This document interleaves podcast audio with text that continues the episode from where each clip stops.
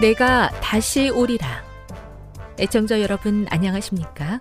여기는 AWR 희망의 소리 한국어 방송입니다.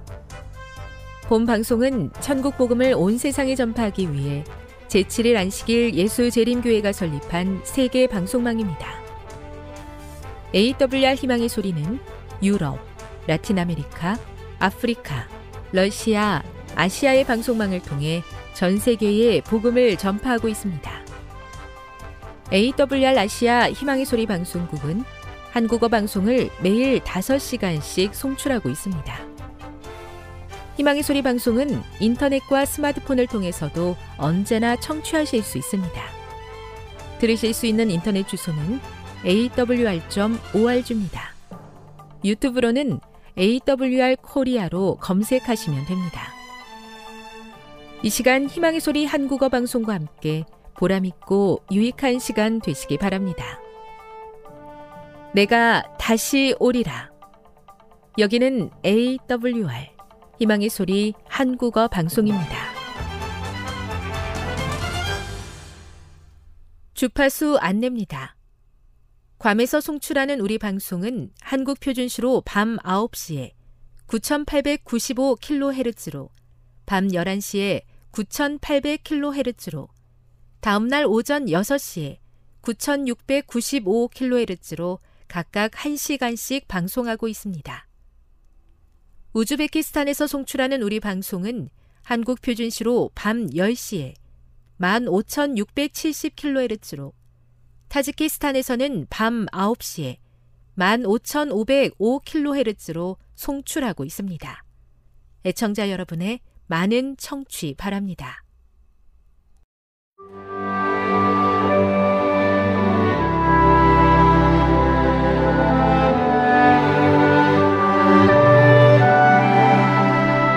읽어주는 교과 여섯째 날 5월 27일 금요일 더 깊은 연구를 위해 하나님께서는 야곱이 선택받을 자격이 있어서가 아니라 은혜로 그를 선택하셨다.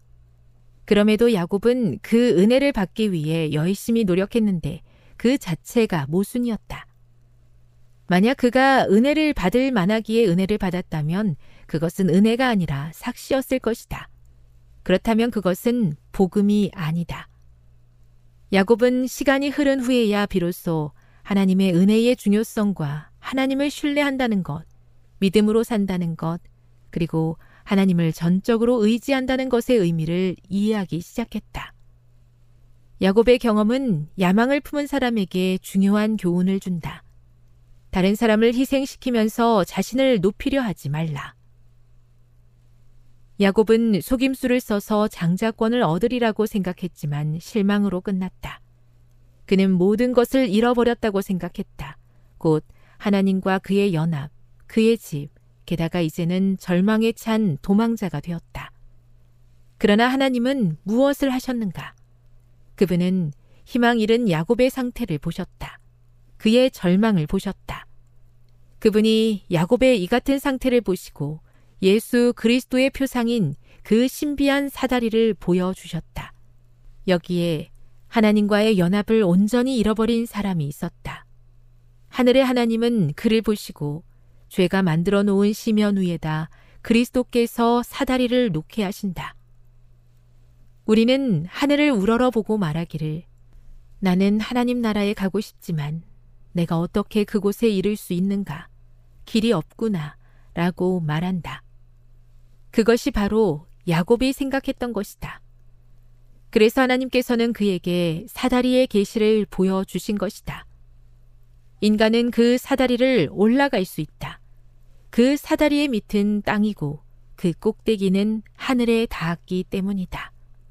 화이주석 창세기 28장 12, 13절 핵심적인 토의를 위해 1. 거룩한 역사의 사건들 속에 등장하는 많은 사람들, 이삭, 리브가, 야곱, 에서, 라반, 라헬, 레아의 성격을 들여다보라. 얼마나 많은 거짓말과 속임수가 포함되어 있는가. 이 사실은 사람의 일반적인 본성과 하나님의 은혜에 관하여 무엇을 가르쳐 주는가. 2. 야곱의 이야기를 읽으면서 그의 성품이 성숙하고 성장했다는 어떤 증거들을 발견할 수 있는가? 지금까지 읽어주는 교과였습니다. 본 방송은 AWR 희망의 소리 방송국에서 제작되었습니다.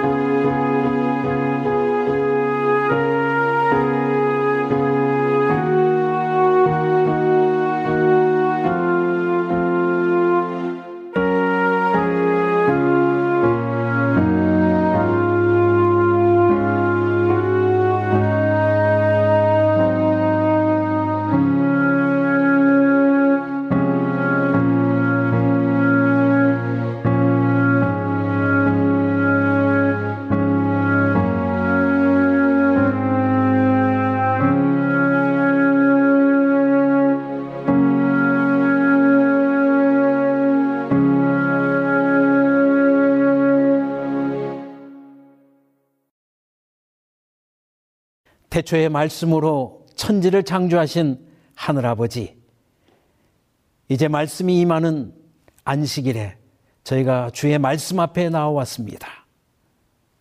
천지를 창조한 능력이 이 예배 위에 함께 하시고, 저희가 하나님의 말씀을 들을 때 새롭게 함을 경험할 수 있도록 하나님이 이 예배 위에 축복해 주시옵소서.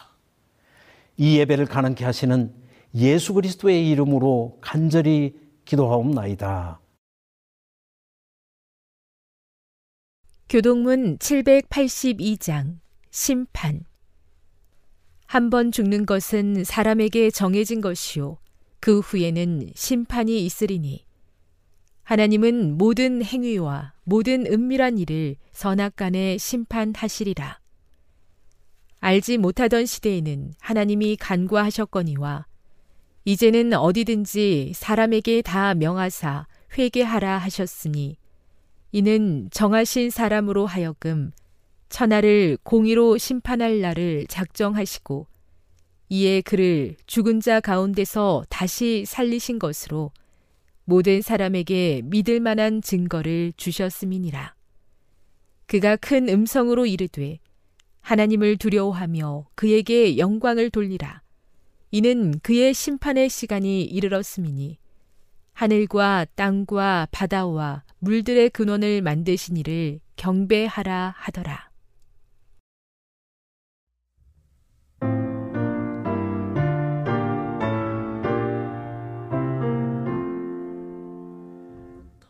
찬양하여라 전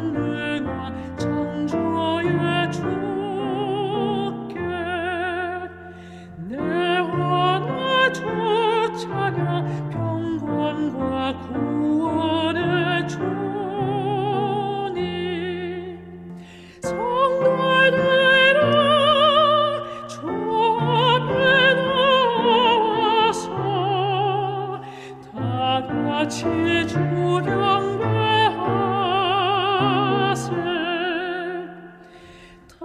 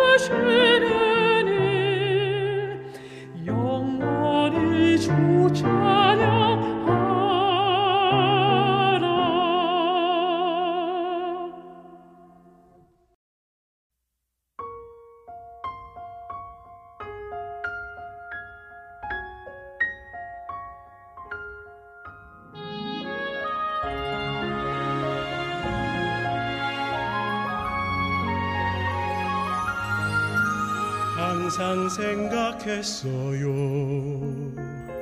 언제 나를 찾으시는지, 언제 내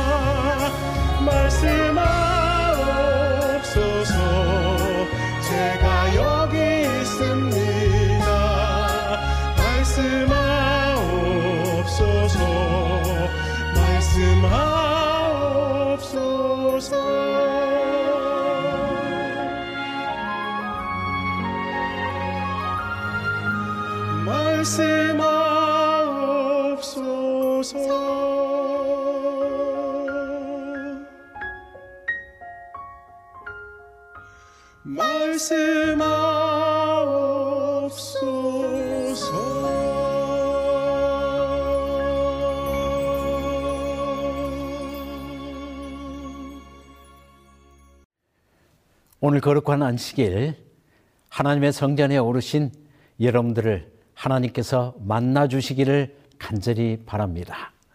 오늘 저는 어, 첫 번째 나팔과 하나님의 역사 개입이라는 제목으로 말씀을 펼치겠습니다. 먼저 본문의 말씀 요한계시록 8장 7절의 말씀을 읽겠습니다. 첫째 천사가 나팔을 부니 피 섞인 우박과 불이 나와서 땅에 쏟아지매 땅의 3분의 1이 타버리고 수목의 3분의 1도 타버리고 각종 푸른 풀도 타버렸더라. 꽤 어려운 말씀입니다. 하늘에서는 하늘 성전에서 첫 번째 천사가 나팔을 불었습니다. 이 땅에는 피 섞인 우박과 불, 참 기이하지만 어, 피와 불과 우박과 이런 것들이 하늘에서 땅으로 쏟아져 내리는 이러한 장면이 펼쳐지고 있습니다. 그리고 이 땅의 3분의 1이 영향을 받습니다. 특별히 수목의 3분의 1이 타서 사유해지는 이러한 모습이 펼쳐지고 있습니다.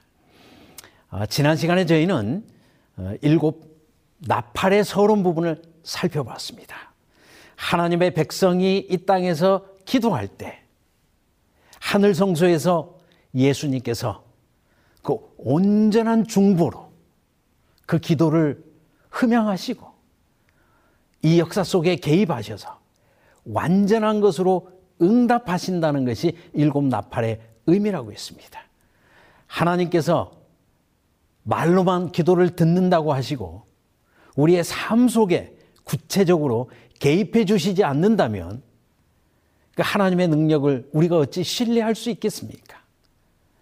일곱 인에서는 의인들의 기도가 하늘로 올려진다면 일곱 나팔에서는 그 기도가 구체적으로 이 땅에서 응답되는 모습을 보여주고 있습니다.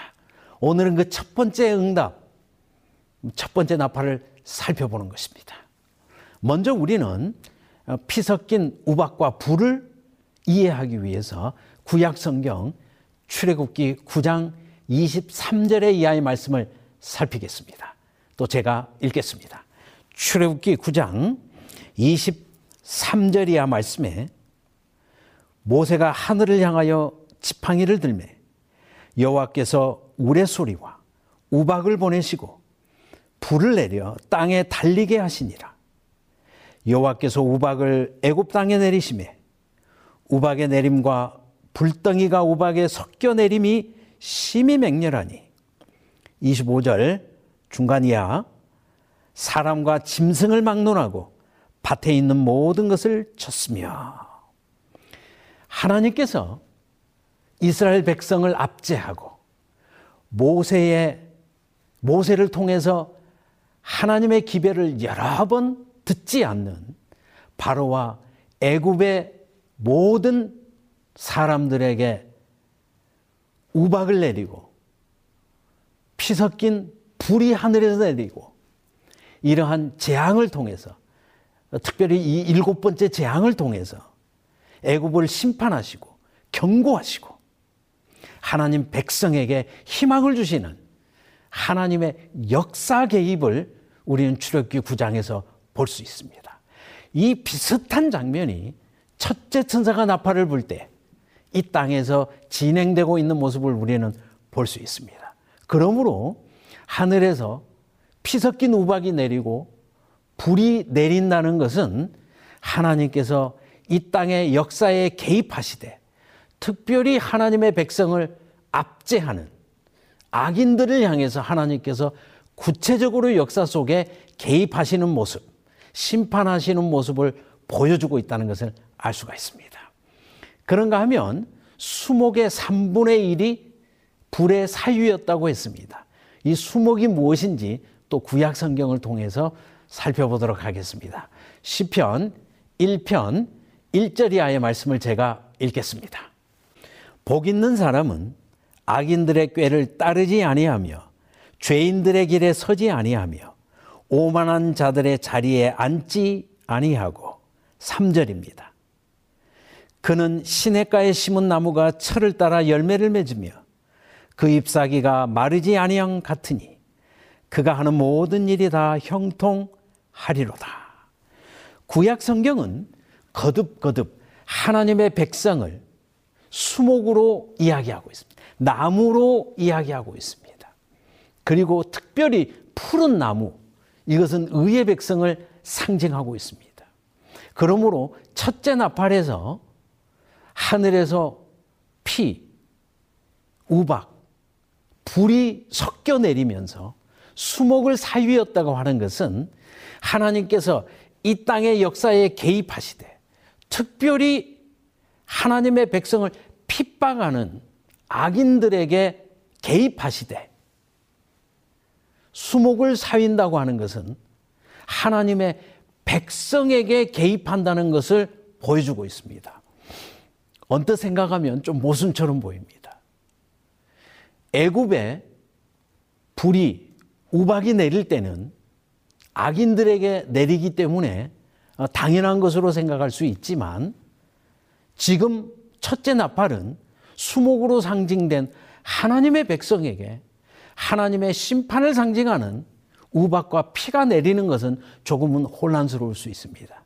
그러나 결과적으로 보시면 구약의 한때 하나님의 백성으로 하나님의 수목으로 상징되었던 이스라엘은 하나님을 멀리 떠나고 하나님을 완전히 배반해서 은혜의 시기가 맞춰져 갈 때 하나님께서는 이스라엘을 심판하시는 모습이 구약의 마지막과 신약의 시작 부분에 기록되어 있다는 것을 알 수가 있습니다. 그러므로 한때 하나님의 백성이었던 이스라엘은 이제 하나님을 배반하고 교회, 초대교회를 핍박하는 핍박자의 모습으로 변질된 것을 볼 수가 있고 하나님께서는 그 역사 속에 개입하셔서 구약의 타락한 이스라엘에게 개입하는 모습이 첫째 나팔에 나타나고 있다는 것을 알 수가 있습니다. 이를 위해서 이미 다니엘을 통해서 이스라엘을 위한 하나님의 은혜의 기간이 언제까지 맞춰질 것인지를 예언해 주고 있습니다. 다니엘 9장 24절 이하의 말씀을 읽겠습니다. 내 백성과 내 거룩한 성을 위하여 이른 이래를 기한으로 정하였나니 하나님께서는 이스라엘 백성을 향한 은혜의 기간이 70일에로 맞춰질 것을 예언했습니다. 그러므로 선택된 민족으로서 한때 하나님의 의의 나무로서 이스라엘을 향한 은혜의 기간은 70년이라고 하는 그 연수로 맞춰지게 될 것이었습니다. 그리고 일은 71회로 맞춰지게 될 것이었습니다. 그날 이후에 하나님께서는 교회를 통해서 역사하실 것이었습니다. 그러므로 한때 하나님의 백성이었던 이스라엘을 심판하시는 하나님의 모습, 이제 구약이 끝나고 신약이 시작되는 모습을 하늘에 피 섞인 우박이 이 땅에 내려서 그 수목을 불사르는 모습으로 나타나고 있다는 것을 알 수가 있습니다. 침례 요한도 이렇게 이야기했습니다. 이미 도끼가 그 나무 뿌리 위에 얹혀져 있다고 했습니다. 이제 구약의 이스라엘의 시간은 끝난 것입니다. 이 구약의 심판에 대해서 베드로 전서는 하나님께서 그 시대를 심판하실 때 먼저 하나님의 백성을 심판하신다는 것을 알려주고 있습니다. 베드로전서 4장 17절 이하의 말씀을 제가 읽겠습니다. 하나님의 집에서 심판을 시작할 때가 되었나니 만일 우리에게 먼저 하면 하나님의 복음을 순종하지 아니하는 자들의 그 마지막은 어떠하며 하나님께서 구약을 심판하시고 십자가를 거절한 백성들을 심판하실 때 먼저 하나님의 백성을 심판하시고 주변 국가를 심판하는 것입니다. 늘상 하나님의 심판은 이런 순서로 진행되었습니다. 일곱 나팔도 첫째 나팔은 한때 하나님의 백성이었던 이스라엘의 심판으로 시작해서 이제 로마와 이방으로 이어져 가고 있는 것을 알 수가 있습니다. 그런데 하나님께서 이스라엘을 심판하시고 이스라엘을 떠나가실 때 매정하게 그냥 떠나가지 아니하셨습니다.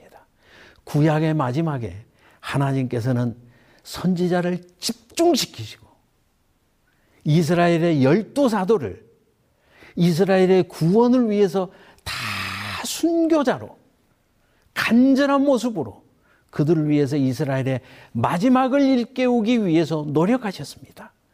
사도행전 1장 4절 이하의 말씀을 제가 읽겠습니다. 사도와 함께 모이사 그들에게 분부하여 이르시되 예루살렘을 떠나지 말고 내게서 들은 바 아버지께 약속하신 것을 기다리라. 예수님께서 승천하시면서 이제 구약의 은혜의 시간이 다 맞춰져 가지만 제자들에게 예루살렘을 떠나지 말고 이제 멸망으로 치닫는 이스라엘의 마지막 구원을 위해서 순교의 열정을 불살아 줄 것을 예수님께서 부탁하시는 모습입니다. 얼마나 간절하게 자기 백성의 마지막을 한 사람이라도 더 구원하기 위해서 예수님께서 제자들에게 당부하시는 말씀입니다. 구약의 마지막이 가까웠지만 예수님께서는 간절한 모습으로 마지막 이스라엘을 구원하기 위해서 노력하셨습니다. 그 모습이 누가복음 15장에도 자세히 기록되어 있습니다. 누가복음 15장 8절 이하의 말씀을 또 읽겠습니다. 어떤 여자가 열 드라크마가 있는데 하나를 잃으면 등불을 켜고 집을 쓸며 찾아내기까지 부지런히 찾지 아니하겠느냐. 또 찾아낸즉 벗과 이웃을 불러 모으고 말하되 나와 함께 즐기자. 이런 드라크마를 찾아내었노라 하리라. 내가 너희에게 이르노니 이와 같이 죄인 한 사람이 회개하면 하나님의 사자들 앞에 기쁨이 되느니라. 예수님께서 열 드라크마의 비유를 주셨습니다. 사실 누가복음 15장은 세 가지의 비유가 등장하는데 모두가 다 잃었다 찾는 비유입니다. 첫 번째 비유는 잃은 양에 대한 비유입니다. 잃은 양의 비유의 배경은 이런 것입니다. 예수님께서 한 잔치 자리에서 죄인과 세리들과 함께 앉으셔서 그들에게 즐겨 음식을 같이 나누시면서 복음을 나눠 주셨습니다. 옆에 있던 서기관과 바리새인들이 예수님을 원망하며 불평했습니다. 그가 자칭 선지자라면, 자칭 메시아라면 어떻게 죄인에게 율법을 전하는가? 죄인에게 구원을 전하는가? 죄인에게 어떻게 복음을 나눌 수 있으며 우리의 의식법에도 맞지 않는 죄인과 한 자리에 앉아서 음식을 먹을 수 있단 말인가? 이 젊은 자칭 선지자요 메시아라고 하는 이 예수는 진짜 선지자가 아니라고 하는 것을 이야기하면서 복음을 값싸게 전하는 듯한 예수님에게 불평과 원망을 했습니다. 그때 예수님께서 서기관과 바리새인들의 원망을 들으시고 이런 양의 비유를 주셨습니다. 한 목자에게 양이 백 마리가 있는데 한 마리를 잃으면 들에서 그 양을 찾기까지 찾지 않겠느냐. 그리고 찾으면 가슴에 안고 그 양 찾은 기쁨 때문에 친구들을 불러, 불러 잔치하지 않겠느냐. 그런데 예수님의 이 비유는 내가 이 땅에 오신 목적, 이 땅에 온 목적은 모든 사람을 찾아 구원하기 위해서 왔고 그 중에는 이 죄인과 세리들이 포함되어 있다는 것을 말씀하셨습니다. 그런데 이 이른 양의 비유를 듣고도 서기관과 바리새인들은 깨닫지 못했습니다. 자신들이 찾아야 될 이 양들, 자신들은 구약의 율법을 가지고 있었지만 이 잃어버린 자들에게 그 율법을 전하지 않았습니다. 그들의 구원을 위해서 아무 일도 행하지 않았습니다. 오히려 구원을 전하는 예수님을 원망하며 불평했습니다. 예수님께서 내가 잃은 자를 찾을 때 너희가 나와 함께 즐거워하는 것이 마땅하니라라고 설교했지만 이 서기관과 바리새인들은 잃은 양의 비유를 깨닫지 못했습니다. 그러므로 예수님께서 두 번째 드라크마의 비유를 주셨습니다. 잃은 자 중에는 양처럼 집 바깥에서 잃은 자도 있지만 드라크마처럼 집 안에서 잃은 자도 있다고 말씀하셨습니다. 그들은 서기관과 바리새인들이었습니다. 잃은 자 중에는 양처럼 자기가 잃어버렸다는 사실을 알지만 찾지 못하는 자들도 있고 그런가 하면 드라크마처럼 자기가 잃어버린 바 당했다는 것을 알지도 못하는 잃은 자가 있다고 말씀하셨습니다. 드라크마가 자기가 잃어버렸다는 사실을 알지 못하는 것처럼 지금 서기관과 바리새인들은 자신들이 잃어버림 당했다는 것을 알지도 못하고 있습니다. 그들은 집 안에서 잃어버린 자들이었습니다. 자신들의 상태도 깨닫지 못했습니다. 그러므로 예수님께서 이런 자를 찾아서 즐거워할 때 그 즐거움에 참여하지 못하고 오히려 예수님을 비난하게 되었습니다. 예수님의 관심은 이제 죄인과 세리에서 서기관과 바리새인들에게로 옮겨가고 있습니다. 간절한 모습으로 잠시 후에 은혜의 시기가 맞춰지는 이스라엘의 지도자들을 향해서 거듭거듭 나는 잃은 자를 찾으러 왔다고 말씀하셨습니다. 그런가 하면 예수님의 세 번째 비유의 말씀은 일명 탕자의 비유입니다. 마다들은 밭에 있다가 돌아와 집에 가까이 왔을 때에 풍악과 춤추는 소리를 듣고 한 종을 불러 이 무슨 일인가 물은데 대답하되 당신의 동생이 돌아왔음에 당신의 아버지가 건강한 그를 다시 맞아들이게 됨으로 인하여 살찐 송아지를 잡았나이다 하니 그가 맏아들이 노하여 들어가고자 하지 아니하거늘 29절 이하입니다. 아버지께 대답하여 이르되 내가 여러 해 아버지를 섬겨 명을 어김이 없거늘 내게는 염소 새끼라도 주어 나와 내 벗으로 즐기게 하신 일이 없더니 아버지의 살림을 창녀들과 함께 삼켜버린 이 아들 둘째 아들이 돌아오매 이를 위하여 살찐 송아지를 잡으셨나이다. 이 말씀 속에 첫째 아들의 불평과 불만, 원망이 담겨 있습니다. 이 첫째 아들이 사실 진짜 탕자입니다. 사실 누가복음 15장 세 번째 비유에 두 아들 모두가 탕자입니다. 둘째 아들은 잃었다 돌아온 탕자였습니다. 첫째 아들은 스스로 잃어버린 바를 알지 못하는 집안에 있는 탕자였습니다. 마치 첫째와 비유의 둘째 비유의 말씀에서 드라크마가 집 안에 있는 잃은 자였던 것처럼 지금 맏아들은 집 안에 있는 잃은 자입니다. 자신이 잃어버렸다는 사실도 알지 못합니다. 불평과 불만을 늘어놓습니다. 아버지는 둘째 아들과 함께 이 잔치에 참여하는 것이 마땅하다고 요청하고 있지만 이 아들은 즐거워하지 못하고 있습니다. 그들은 서기관과 바리새인의 모습이었습니다. 예수님께서는 거듭거듭 관심을 집안에 있는 잃어버린 자, 유대의 지도자들을 향해서 집중하셨습니다. 첫 번째 비유를 듣고도 깨닫지 못하는 이제 끝이 가까운 이스라엘의 지도자들을 향해서 드라크마의 비유를 또다시 펼쳐주셨습니다.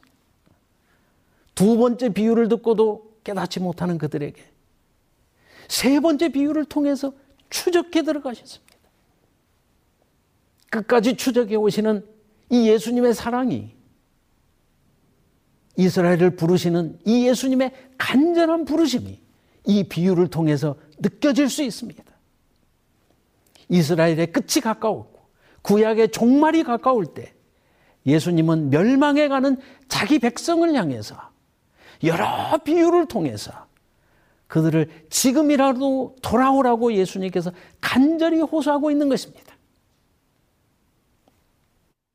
누가복음 19장 44절의 말씀을 제가 또 읽겠습니다. 또 너와 및 그 가운데 있는 너의 자식들을 땅에 맺히며 돌 하나도 돌 위에 남기지 아니하리니 이는 내가 보살핌을 받는 날을 알지 못함을 인함이니라 하시니라. 예수님께서 예루살렘의 마지막 모습을 생각하시면서 이스라엘 백성들이 로마에게 점령당하고 예루살렘은 돌 하나도 돌 위에 첨놓이지 않고 다 무너져가는 이 광경을 내다보시면서 예언하시면서 경고하시면서 예루살렘을 향해서 눈물을 흘리셨습니다. 하나님께서 자기 백성의 마지막을 보시면서 눈물을 흘리셨습니다. 하나님께서 우시다니요.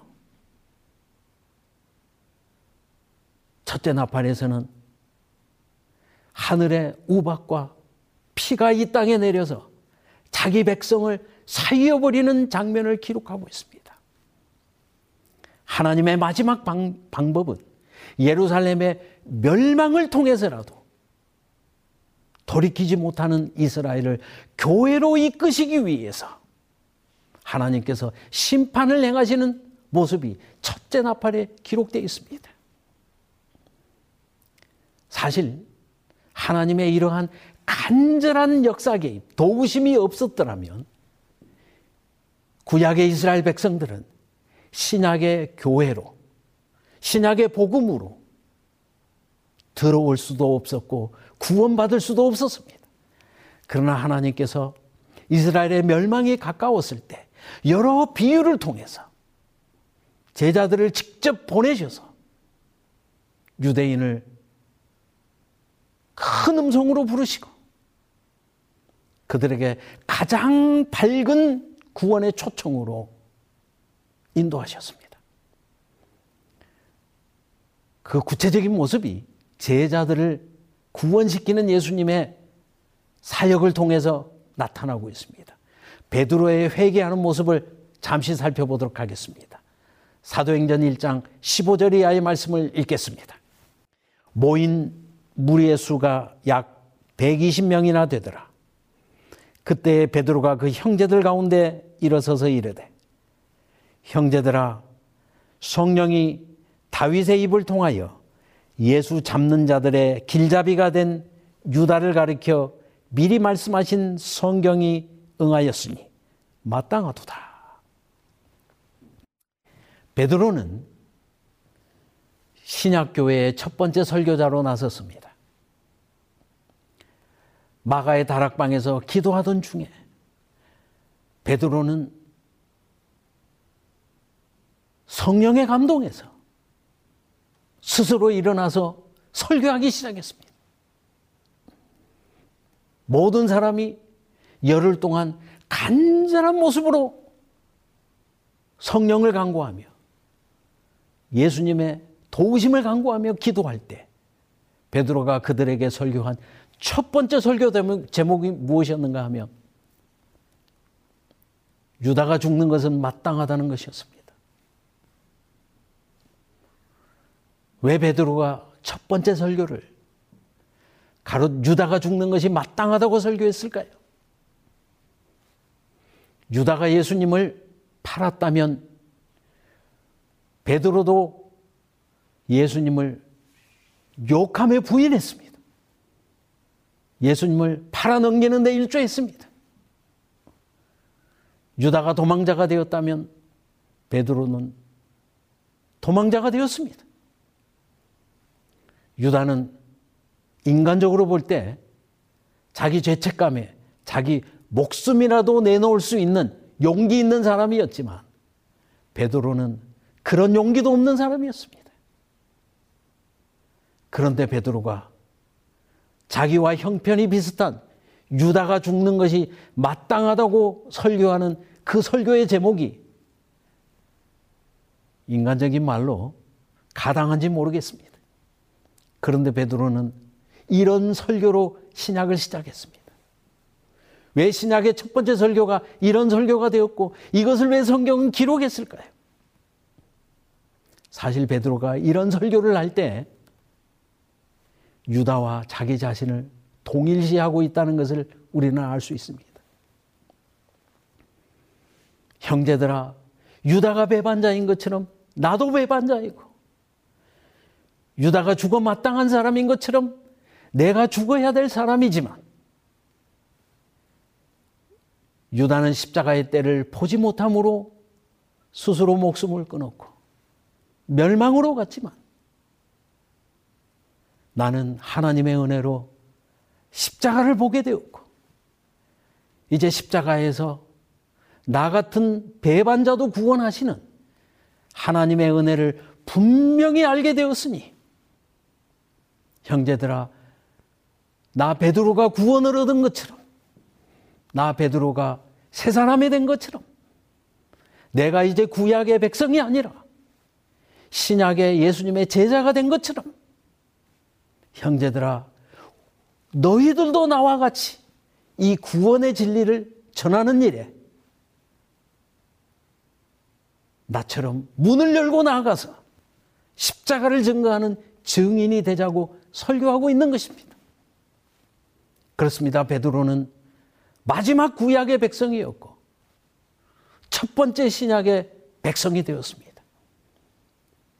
하나님께서 구약의 마지막을 예언하셨지만 복음을 가장 밝은 빛으로 전해 주셨고 베드로와 같은 사람이라도 첫 번째 교인이 될 수 있는 길을 열어 주신 것입니다. 그러므로 하늘에서 불이 내려서 자기 백성을 사위는 이러한 심판을 통해서 예수님은 가장 큰 음성으로 이제 구약이 끝났으니 교회로 들어오라는 가장 강력한 복음을 전하고 있는 것입니다. 그러므로 첫 번째 나팔은 초대교회 교인들이 드리는 기도의 응답으로서 여전히 구약에 머물러 있는 이스라엘의 허다한 백성을 부르시는 예수님의 하나님의 도우심이고 역사 개입이고 그 하나님의 구체적인 역사 개입이 예루살렘 멸망으로 나타나는 것입니다.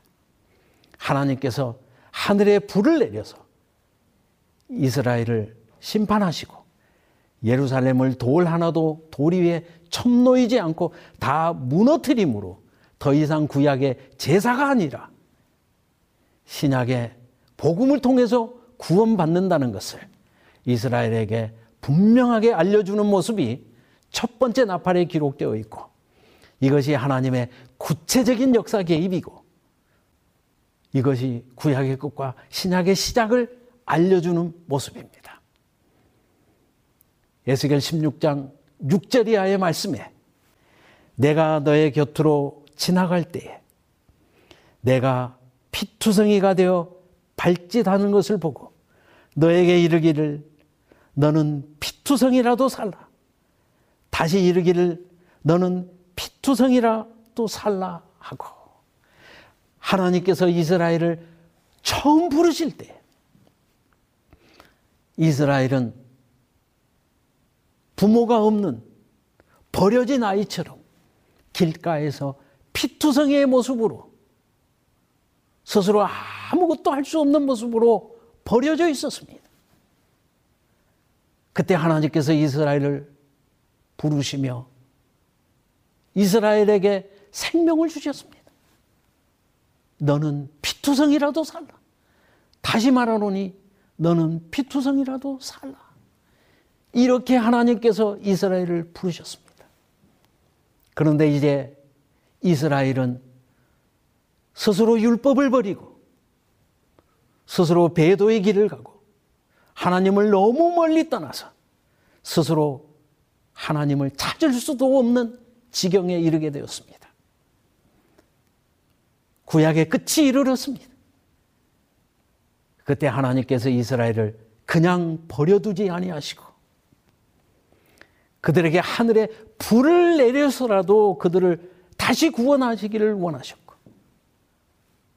예루살렘을 멸망시켜서라도 그들을 구원하시기를 계획하셨습니다. 그 구체적인 모습이 첫째 나팔에 기록되어 있고 애굽에 피와 우박을 내리고 불을 내려서 이스라엘을 출애굽시킨 것처럼 이스라엘 백성에게 예루살렘 멸망을 통해서라도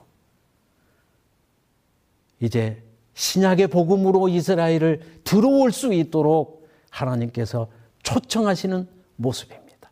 그것이 첫째 나팔에 기록되어 있습니다. 이스라엘아 너는 피투성이라도 살라라고 말씀하신 하나님께서 이스라엘아 예루살렘이 무너졌을지라도 이제 교회의 문이 열려 있고 이 문을 통해서 구원을 이룰 수 있으니 이스라엘아 이제라도 살라라고 하나님께서 초청하시는 것입니다.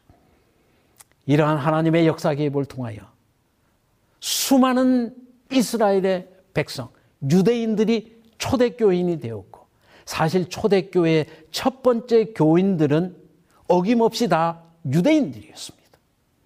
그들이 이방 땅에 나가서 복음을 전하기 시작할 때 이방의 많은 사람들도 이 초대교회의 교인이 되기 시작했고 그들은 예루살렘 총회를 통하여서 이방인도 교회 안에 받아들이는 이러한 결과 복음이 이방까지 확장되는 역사를 이루게 되었습니다.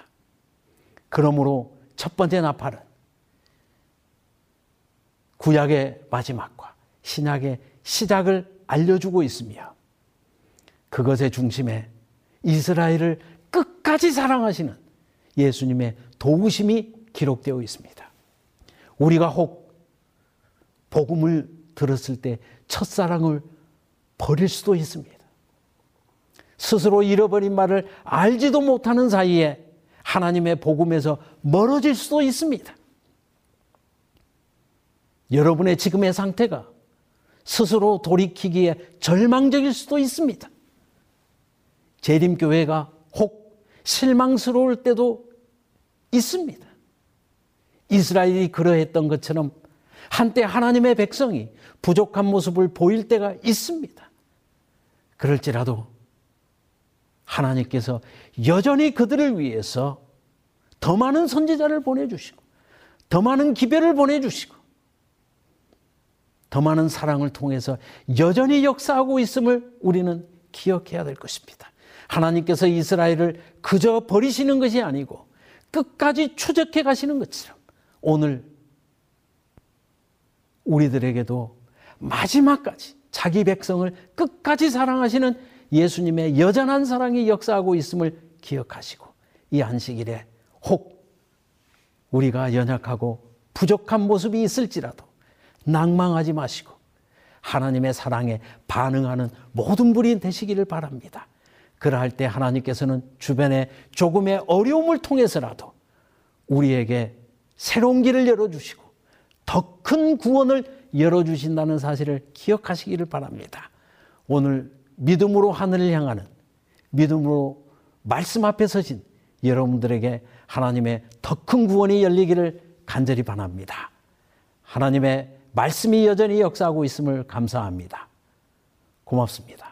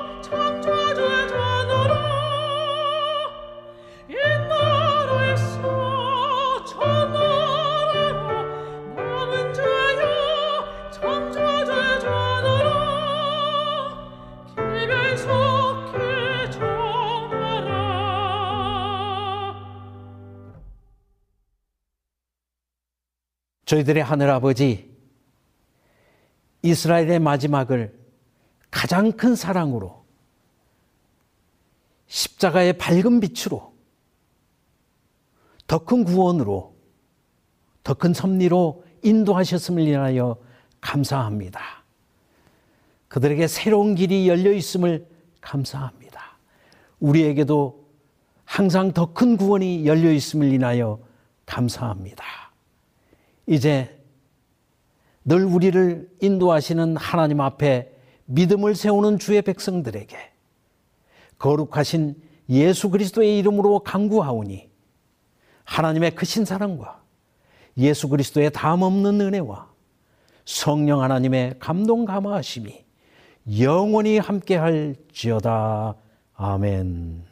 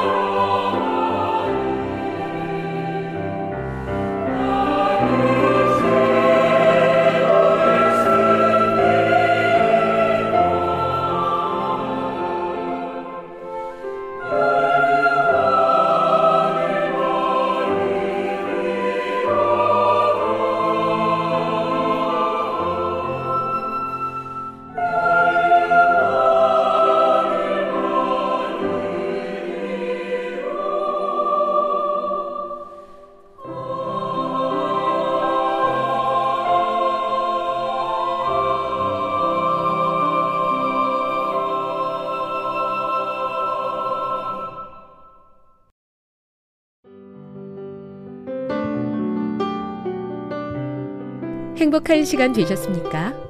지금까지 여러분께서는 AWR 희망의 소리 한국어 방송을 청취하셨습니다.